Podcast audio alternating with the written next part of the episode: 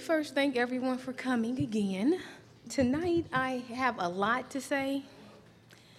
I am going to mix a bit of psychology with this God thing and try to get us to a deeper understanding of why we do what we do. Um, I think I have, with the help of, of course, others who pioneered before me, figured out what our core or root is to our sin, to our pain, to our suffering. I'm going to try to go through it fast, but if it seems like I'm going too fast, let me know that too, okay? Because I don't want it to just swing by you and then you didn't take anything in, okay? I will say that what I'm going to deal with tonight is not the nice stuff that we want to talk about. It is not the stuff that we even want to admit that is in our lives. It is the ugly stuff that we all have tried to cover. So you may be a little defensive at first when you hear it, and you may not want to take it in, but I prayed before I did all this and um, have really been not knowing who's coming, but throwing all you guys in his face and saying that he would hopefully tear down some defenses. And um, I believe that if you guys let God do the work that he's trying to do, you will be different. I am a believer that we can meet God one time and be different. That if we really have faith and believe and trust that He can do the work, we can walk away from here very different than how we came in. So, the title that I'm coming from is Shame, the core problem. I'm going to do this slowly, but not to try to push CD sales, but you're probably going to need to get the CD to hear it, to hear everything that I'm saying, okay? The first scripture that I'm going to come from is Isaiah 54 and 4. It says, Don't be afraid, because you won't be put to shame. Don't be discouraged, because you won't be disgraced. You'll forget the shame you've had since you were young. Shame is the thread that we have based our lives on. It is what is responsible for our insecurities, fears, resentments, anger, frustrations, depression, lack of faith, trust, and love. This pervasive shame and guilt, which is really all an illusion, has sucked our ability for goodness from our lives. Shame is the thing that leads to our compulsive sins and addictions. We are trying so hard to prove we are not what we fear to be that we create the very person whom we're trying to exercise. I have these compulsions and addictions to help me hide from my shame, yet it creates more shame and guilt, and I'm stuck in a vicious circle of confusion and sin. Shame requires me to be a presentation. I have to package myself in a way so that you never suspect how I feel inside. Even the church has encouraged this. And I'm not just talking about the dress code that some churches have, but the removal of the just as I am experience. When I am frightened to bring God all my junk, then I miss out on Him healing all of me and me being able to know I am fully loved as I am. The most benign thing can be your defense. When did it start that we should come to church in a uniform? And I'm not just talking about our clothes, but our lingo, our gestures, our false praise. Our dressing up doesn't honor God, it is a way to conceal what is going on in our hearts. If I'm sick with pain and need to go to the hospital, the last thing I'm gonna do is trying to find my best clothes, get all cute, and run to the hospital. I'm to go just as I am. Why is it that we never come to church, the place of healing, looking and acting sick? We come looking well and we wonder why we are never healed. Shame causes me to cover my sickness so no one will perceive how ill I really am. We must expose and despise the shame so God can heal us. Now, I'm going to define shame and guilt, but my emphasis will be debilitating and pervasive shame, the shame that covers every area of our lives. Shame is a feeling deep within our being that makes us want to hide. We feel suddenly overwhelmed and very self conscious. The feeling of shame makes me feel exposed, visible, and examined by a critical other. It is the sense that the examination has found the self to be imperfect and unworthy in every way. We hang our heads, we stoop our shoulders, we curve inward if trying to make ourselves invisible. When we experience shame, our eyes turn inward on ourselves. Shame is the experience of the self judging who we are against the image that significant adults in our childhood have given us through their actions, words, and gestures. When we go through this, remember it's not just the words that were spoken to us or the actions that were given to us, but it's also the very gestures that we saw that help shape our shame. When we feel shame, we see ourselves having failed to live up to the fantasy image created in us or for us. When we experience guilt, the anxiety we feel relates to the fear of punishment. When we feel guilty, we blame our behavior or lack of behavior in a given moment. Guilt goes with behaviors or lack of behaviors. When we feel shame, it is ourself that is being judged. The anxiety we experience in shame relates to the fear of potential isolation and abandonment if we do not meet the expectations of valued others, we risk their rejection. As children, we depend on those valued others for life support. What we con- unconsciously believe is at risk in each shameful experience is our connectedness to others in our world. As babies and children, we know we need others to survive. This is why we fight connectedness so much now, because our need for connectedness back then is responsible for our shame, so we think. Now, debilitating shame is an isolating experience that makes us think we are completely alone and unique in our unlovability. It is a feeling that we are intensely and profoundly unlovable. It is not that I am afraid of love, being loved, or giving loved. I am simply ashamed. My shame says I am not lovable. I can't be loved. Only a fool would love me. I'm flawed, so the love I give must be spoiled as well. We have been spoiled by this world and man, but God is our salt and preserver. It is my shame that says anything good directed toward me cannot be received. My shame says I am not worthy of trust, of grace and mercy, or faithfulness from God or others. Debilitating shame is a state of self hate and self devaluation that is comparable to little else. It makes us feel that life is happening to us and that we are helpless in the wake of that happening. When we experience debilitating shame, all reality perspective is lost, and we feel that our vulnerabilities are exposed and magnified. And this is why we're so sensitive. Because I'm thinking everybody sees me and everyone's examining me. We believe that others in our world view us with disdain and or disgust we think that perhaps we can be accepted if we can only become more lovable and perfect.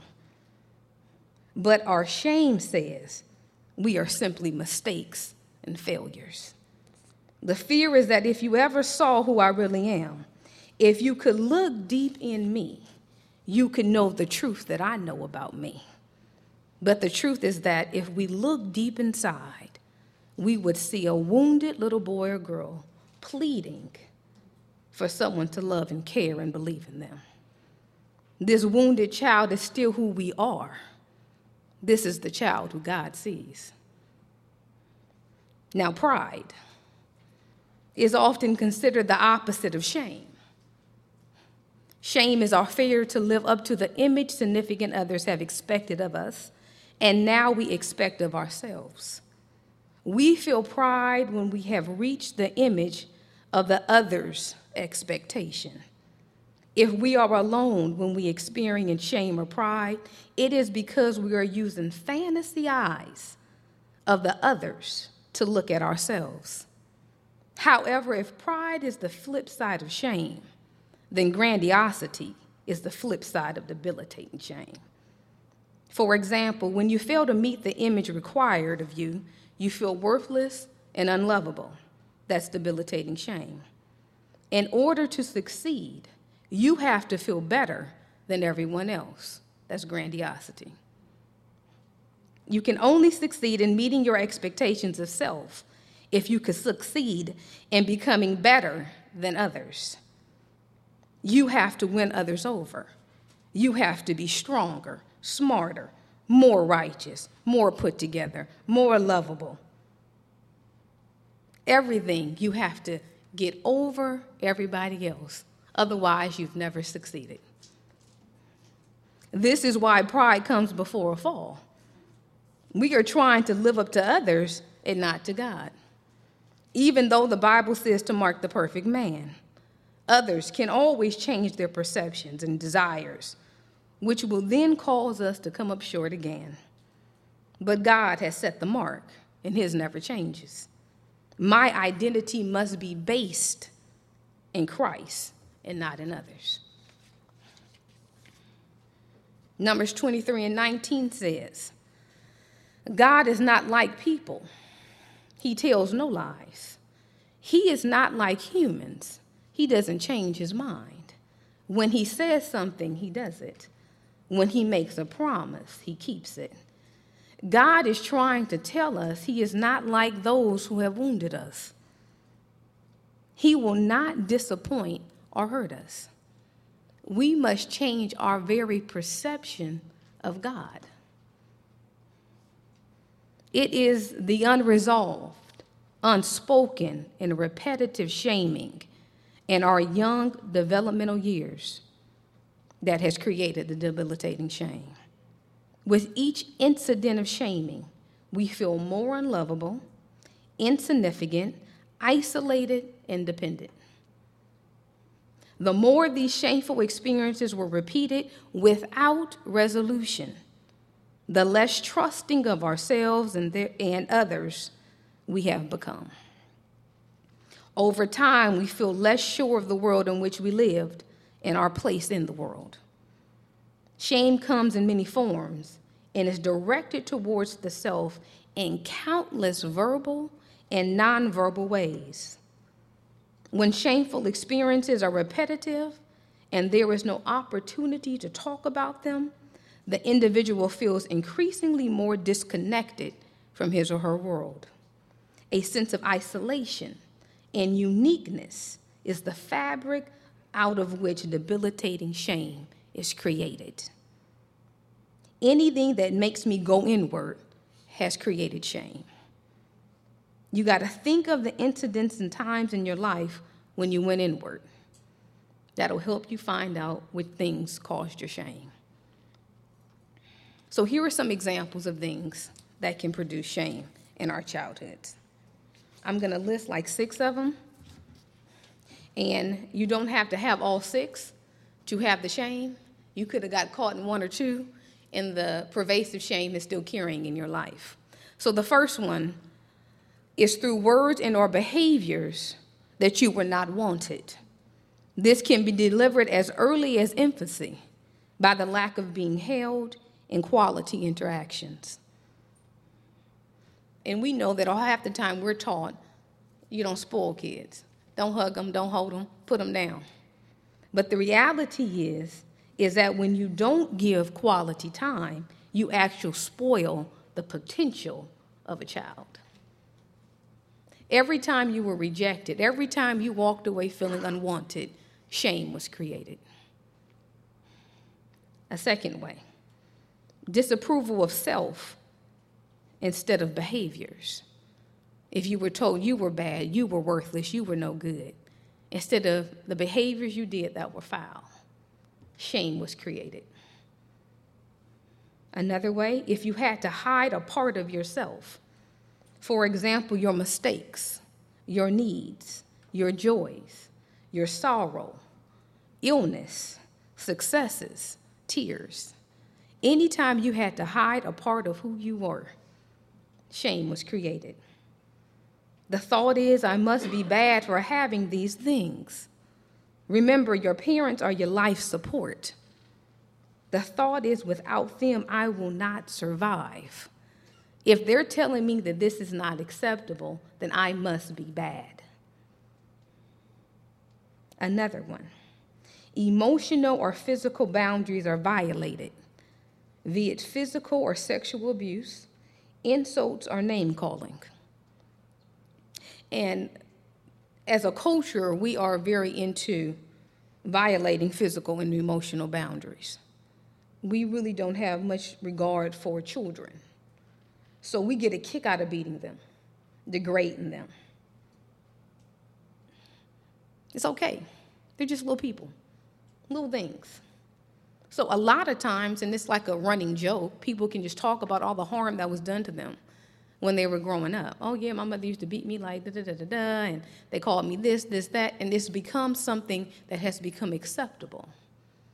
Now, as an adult, we can pacify it, we can act like it's no big deal. But as a child, you were wounded. As a child, shame was placed on you. And we're not even going to the extent of sexual abuse that people turn their backs on. Another way, shame is created. We have alcoholism, drug abuse, embarrassing behaviors or someone has a physical or mental disability and it can never be discussed. I know my daddy's an alcoholic, but we can't talk about it. I know my mama's a drug addict, but we can't say nothing. She picking up me from school with rollers in her hair, looking a hot mess, and I'm embarrassed. Shame is created. Whenever you have secrets, you have shame. Whenever there's things we can't discuss, it is shame. Whenever there is silence, you have secrets, you have shame. The last one, when trust is damaged or destroyed through neglect or inconsistencies, the feeling of disconnectedness and lack of attachment increase internal shame and isolation. Again, I go inward to protect myself from disappointments. Every child that waited for a parent to pick them up, never showing up at the game, graduation, or big events, it said to the child, I am not worth their time and efforts. Shame is created. When a child is wounded and suffers debilitating shame, the only way they can survive is to defend and adapt to the requirements and needs of those they depend upon. Children develop defensive patterns that become rigid and inflexible by adulthood. This is the creation of the survival mask. What mask did you put on to survive? What are you defending yourself against? What requirements did you have to adopt to survive? I need you to be able to list all of them. A small child unable to protect itself clings to the caretaker. The child must develop a false self or an external disguise to protect its real self from the harshness of a shaming environment. This is why we are not authentic. This is why we are not whom God created us to be, because we had to become something false to survive. Remember, shame is an isolating feeling. This is why we have so much trouble with connecting and intimacy. We have to keep it hidden. Yet, the more we isolate it, hiding it behind the masks that were once demanded of us, the bigger the shame grows and the lonelier we feel. The greater the anger is, the greater the fear of abandonment. We may express anger or turn it back on ourselves in the form of depression. We feel guilty in an attempt to save our attachments to others. And then, of course, we feel shame all over again. So I have shame for having the mass. Then I feel guilty for participating in the mass. And that's the cycle. Feeling forced to live behind a mask of a once considered acceptable self is debilitating. We have worn these masks for so long. At one time in our lives, it was acceptable. It is what people expected of us. It is what we had to be to survive. It is also a double bind. If we let ourselves and others see and hear our shameful secrets, we fear abandonment, which is a death to the soul. If we don't, our shame increases and we can never feel fully accepted or loved by others. Of even more importance, we cannot fully love and honor ourselves and God. We cannot allow God to fully love and honor us. Should we show our true self? Should we keep it hidden? This is the battle. I'm double minded and I'm unstable in all my ways.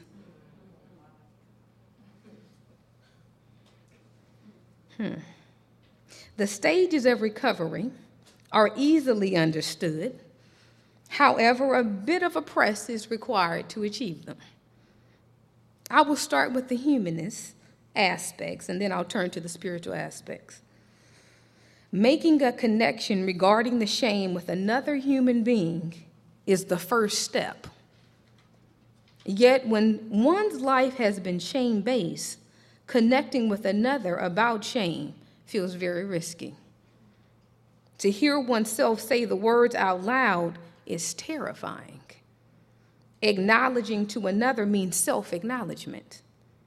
Self acknowledgement requires us to feel not only the pain of the shameful emotion, its characteristics and the behaviors, but also the dimensions of the mass that we have hidden behind for a lifetime. Once we have seen the mass and explored the pain, it is hard to wear the mask in the same way. If I can name the mask, examine the mask, and put the mask back on, then that means I have not explored the pain that is under the mask, and I have not healed it. It is very easy to often identify, perhaps, what we're wearing, what falsity we carry. But if you can name it, identify it, tell me where it came from, and you keep putting it back on, it's because you refuse to go into the pain for God to be able to heal it. And that is the step that we must take if we want to be healed and if we want to be authentic before God. Self acknowledgement also makes me see the persons responsible as they are without excuses. And if I verbalize it to others, I have to feel and hear others' perceptions of the ones I truly love. I become a child again, protecting against the truth and hiding for fear of abandonment. The others are not around, yet I feel as if I can be wounded by them all over again. I must move to reality and expose and despise this very shame and untruth. Facing shame also means we have to grieve the loss, the loss of the childhood we wish we had, the pain we actually felt and hid, the desire to be wanted as a child the desire not to be wounded again, the desire to be held and kissed and told we were the center of someone's world. We have to grieve the reality of who our caretakers are without making excuses for them. It is very painful to realize ooh, we will never be five years old again. that that time has long passed. We must grieve this loss. We must make a list of what has been lost and grieve each one. And tomorrow I'm going to break down the grieving process and the mourning task. So try to have connected some of the dots before we get there. This debilitating shame and guilt causes us to lead sinful and unauthentic lives. Even though we have been washed and purified, we still are holding on to the shame of the past. We still are hiding ourselves from God. We are still treating God like we treated our caretaker, acting as if He wants us to be masked so He can approve of us. We have to be like Him and despise the shame that was set before Him. We have had shame set before us. Will we despise it to gain the joy that is ours? We have to remove everything that says the Word of God is not true and that God could not possibly love me with all the filth that's inside of me. We must get to the point to be able to see our real sins and label the sins that are an illusion. What is the devil accusing you of that is not true? The devil needs you to hold on to the shame so he can wear us out. Without the shame, he loses his grip. What are you carrying that doesn't belong to you? Can you take hold to the help that God is offering us and get free? Or is the fear bigger than God's promises? Shame is part of the reasons why we don't praise and worship God purely. We think we are not good enough to lift our hands and voices to God, for we know who we are. And when we do, we feel guilty and shameful because we know we shouldn't. We fail to see ourselves as God sees us, so we feel dirty and guilty to worship. I need to see me as God sees me. I need to feel about me the way God feels about me. If my parents' view of me shamed me, then God's view of me will heal me. We must embrace who we are in God, His children, His bride. We are one in Him. Yet we hold on to being unwanted, unloved, and worthless. In essence, we are saying if I am worthless, then God is, because I'm one with Him. So, if we look at some examples of how God is very different from our caretakers, and I'm going to go over a couple of them where I told you where shame can be created. I'm going to rebut that with how God really feels about us the feeling of not being wanted.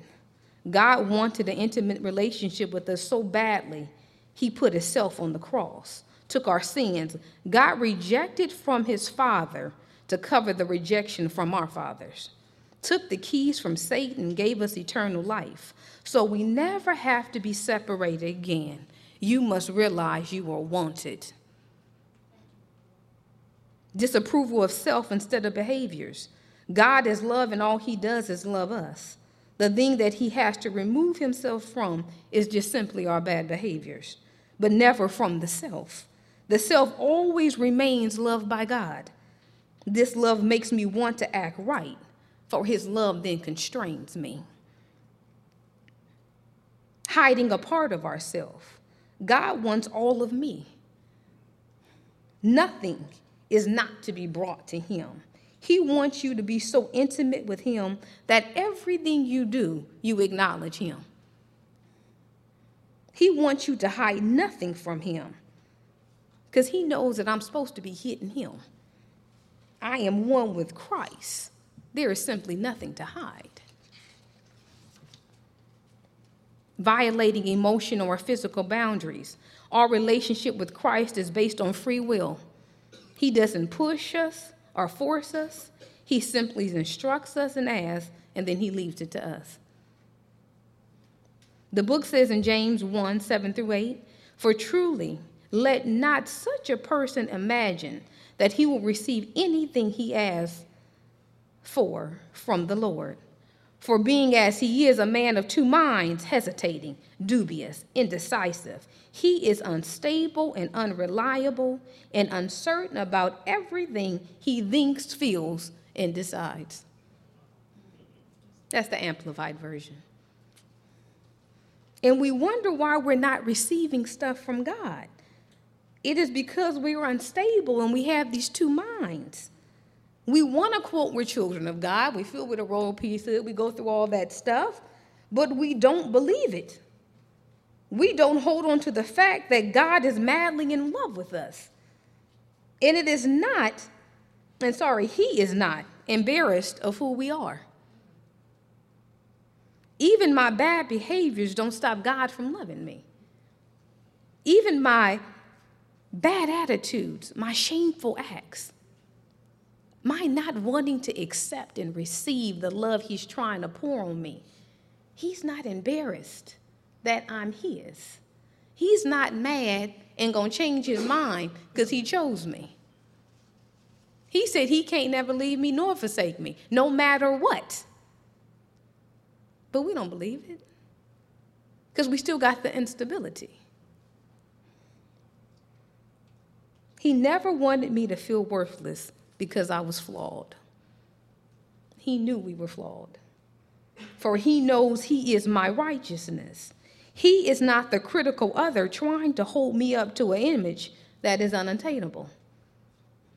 He even says in Ephesians 5 and 27 that he might present the church to himself in glorious splendor, without spot or wrinkle or any such thing, that she might be holy and faultless. Jude 24. Now to him who is able to keep you without stumbling or slipping or falling, and to present you unblemished, blameless, and faultless before the presence of his glory in triumphant joy and exaltation with unspeakable ecstatic delight. But what we quote in church is he's coming back for a church without spot, wrinkle, or any such thing. That's not what the book says. The book says that he's going to present us. He does the presentation. I don't need to be a presentation anymore. We are his work. Is he not the potter and we the clay? Can he not create us into his glorious, unspotted church? It's his working, not ours. These bent scriptures create more shame because I know I have spots and wrinkles. I know that I can't present myself to be unspotted, unwrinkled, and having no such thing. I'm worthless once again. And this time I have failed my God a perpetuation of shame. We have even bent scriptures to shame us, to keep us comfortable in our shame. That's why we misquote them. That's why we change little verbiage. is to make me comfortable. It's not because it's what the word says. We make up songs, all this stuff to keep me where I cannot attain the image that I think God has of me. 99 and a half won't do. Who said that? You wrote that song. My book don't say that. So we hold on to this stuff, and again, we're in this cycle that I'm not good enough, I'm not worthy, I'm gonna fail, and hell is gonna be my home. And as much as we press and try and jump and shout, still deep within our being, we feel we have missed it. And God is disappointed, and God is sad, and God can't stand me. Isaiah 1 and 18. It says, Come, let's talk this over, says the Lord. No matter how deep the stain of your sins, I can take it out and make you as clean as freshly fallen snow. Even if you are sustained as red as crimson, I can make you white as wool. If you will only let me help you, if you will only obey, then I will make you rich. But if you keep on turning your backs and refusing to listen to me, you will be killed by your enemies. I, the Lord, have spoken. Our greatest enemy is in our minds, it is we. our shame is the enemy that we need to kill. As Andre spoke in one of his message, I think, do not, um, do you have time for change when he was talking about Jacob wrestling? He said, when we wrestle, it is with God and ourself, never with others. If our focus is on others, we must look deeper. We must finally confess and mean that you are God and I am not. My thoughts cannot outweigh his thoughts, even about myself. Will we look into God, find his heart and eyes and ears, and finally feel, see, and hear what he really thinks of us? Or will we stumble and be killed by ourselves? So I'm going to read a few scriptures and I'm going to let y'all meditate on them because I think they're pretty powerful. Psalms 32, 5 through 8. It says, I acknowledged my sin to you, and my iniquity I did not hide. I said, I will confess my transgressions to the Lord, continually unfolding the past till all is told. Then you instantly forgave me the guilt and iniquity of my sin. Selah. Iniquity, sin, and transgressions are not the same. Iniquity is the vice, the wickedness, the injustice of the sin, the fat, the shame of the sin. Transgression is the act of going beyond or overstepping a limit in sin is anything that misses the mark of God.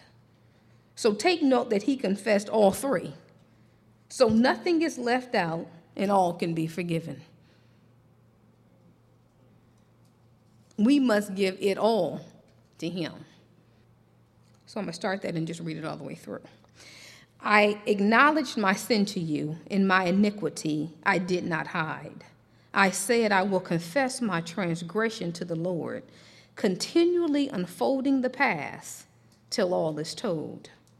Then you instantly forgave me the guilt and iniquity of my sin. For this forgiveness, let everyone who is godly pray. Pray to you in a time when you may be found. Surely, when the great waters of trial overflow, they shall not reach the Spirit in Him. You are a hiding place for me. You, Lord, preserve me from trouble. You surround me with songs and shouts of deliverance. I, the Lord, will instruct you and teach you in the way you should go. I will counsel you with my eye upon you. He is saying, I will always see you, and you were never invisible to God. Psalms 25 1 and then 4 through 7. It says, Unto you, O Lord, do I bring my life. Show me your ways, O Lord. Teach me your paths. Guide me in your truth and faithfulness, and teach me. For you are the God of my salvation. For you, you only and altogether, do I wait expectantly all the day long. Remember, O Lord, your tender mercy and loving kindness, for they have been ever from old. Remember not the sins, the lapses and the frailties of my youth, or my transgressions. According to your mercy and steadfast love, remember me for your goodness' sake, O Lord. And the last one, Philippians 4 6 through 7 it says, Do not fret or have any anxiety about anything, but in every circumstance and in everything, by prayer and petition, definite requests, with thanksgiving, continue to make your wants known to God, and God's peace shall be yours. That tranquil state of a soul assured of its salvation through Christ. And so, fearing nothing from God and being content with its earthly lot of whatever sort it is, That peace that transcends all understanding shall garrison or be an occupying force and mount guard over your hearts and minds in Christ Jesus. If we take everything to God, add thanksgiving to it, give Him definite request, He said He's going to give, him, give us His peace. And it's going to be a guard around our hearts and mind. Therefore, nothing can break in because who can defeat God? The problem is we don't take it all to God. We hold on to the stuff we too ashamed to share. We hold on to the stuff we don't want to confess as truth. So then God doesn't have the ability to give us that peace that we all looking for. This is the next step for us to give God our shame and watch him heal us and take it away. I know he can do it. In my prayer time, he said, It will hurt, but I will heal you. He wants us to tear down these walls that keep him away from us. He's not content being on the outside. He doesn't want to play with us, he wants to be our God. We've got to get uncomfortable with falsity and get more comfortable with the truth. No more double mindedness, no more identity confusion. I am one in Christ. Now let's trust and give him the depth of our pains and our sorrows. He is our hiding place. Cry out to your God and let him heal you. If you do not give it to him, he cannot heal you. If you want to give him just a little kernel he may heal that kernel, but you know the rest of your life is still going to be in shambles. It's your choice. You get to choose. Do you want freedom and healing and to finally grow into the potential that God has set in your life? Or is the fear of pain so terrifying? And do you distrust God that much that if He tears you down, He won't pick you back up? I have a song that I want Andre to play since Angela couldn't be here, and prayed for her because you know she lost her mom. Um, but the song is called "In the Waiting," and the lady is speaking of pain being a gift that nobody really wants to have. But if I can know it's okay to be in this place, and if you can wrap your arms around me and let me know that it's okay. And give me peace beyond my understanding,